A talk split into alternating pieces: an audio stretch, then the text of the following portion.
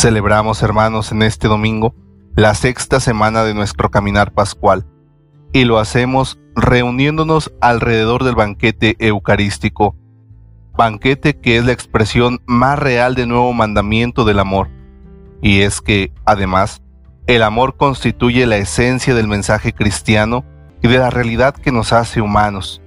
En este sentido, hermanos, podemos afirmar que Cristo nos ha llamado a ser sus amigos y es Él quien nos ha elegido y nos ha destinado para llevar al mundo la buena noticia de su amor. Esto es posible porque el amor de Dios ha sido derramado en nuestros corazones con el Espíritu Santo que nos ha dado.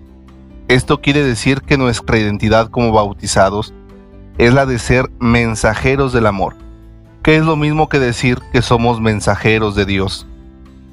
Ser mensajeros del amor o de Dios lo hacemos cuando nos amamos los unos a los otros, tal como Jesús lo ha hecho, al grado de dar la vida por nosotros y por todo el mundo.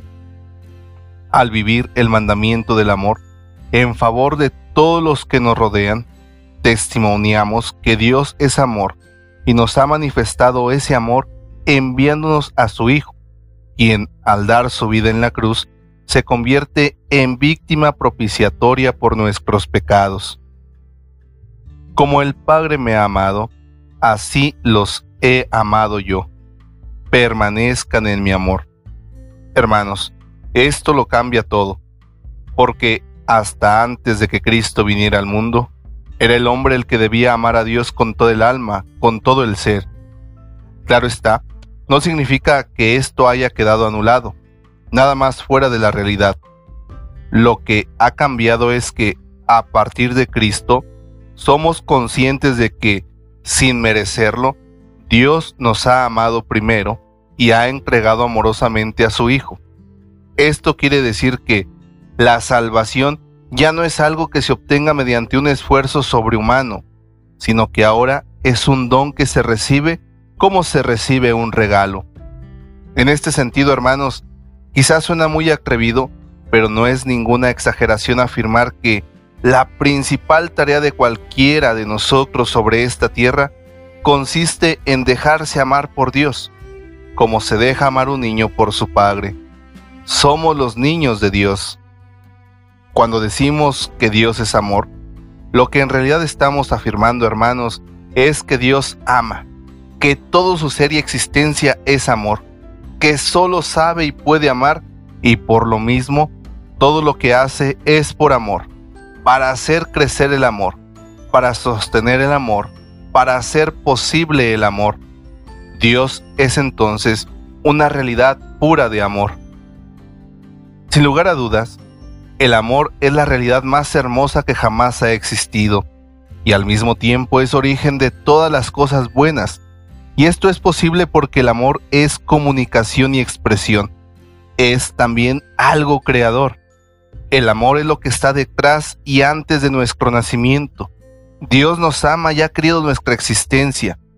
Al final de nuestra vida, el amor será el abrazo final que recibiremos cuando se acabe nuestro existir. El amor es entonces, hermanos, la clave de la existencia, aquello por lo que la vida se llena de sentido y se hace fecunda. Esto es así porque nada ni nadie existe sin el amor de Dios. El amor que hemos de mostrar no es cualquier amor, sino solo uno que brota de tener a Dios presente en la vida. Solo un corazón que se deja amar por Dios es capaz de dar ese mismo amor a los demás. Fuera de eso, hermanos, lo que se llama amor muchas veces es solo una imagen deformada del mismo. Por eso, es necesario estar cerca de Dios, permanecer en Él, porque cuanto más permanecemos en Él, más cercanos nos hacemos de Dios y más se nota su amor en nosotros, porque el amor de Dios nos va transformando de dentro hacia afuera. Y hermanos, esa es la mejor transformación que podemos experimentar. Y así, quien se deja tocar por el amor de Dios, incluso aun aquel que diga no creer en Él, se vuelve una persona de comunión, capaz de sanar y restaurar ahí donde haga falta. Hermanos, pidamos a la Virgen María, Madre del Amor, y a San José, la gracia de perseverar y permanecer en el amor y la amistad de Jesús, para así en nosotros el amor de Dios y el amor del prójimo estén siempre unidos, así sea.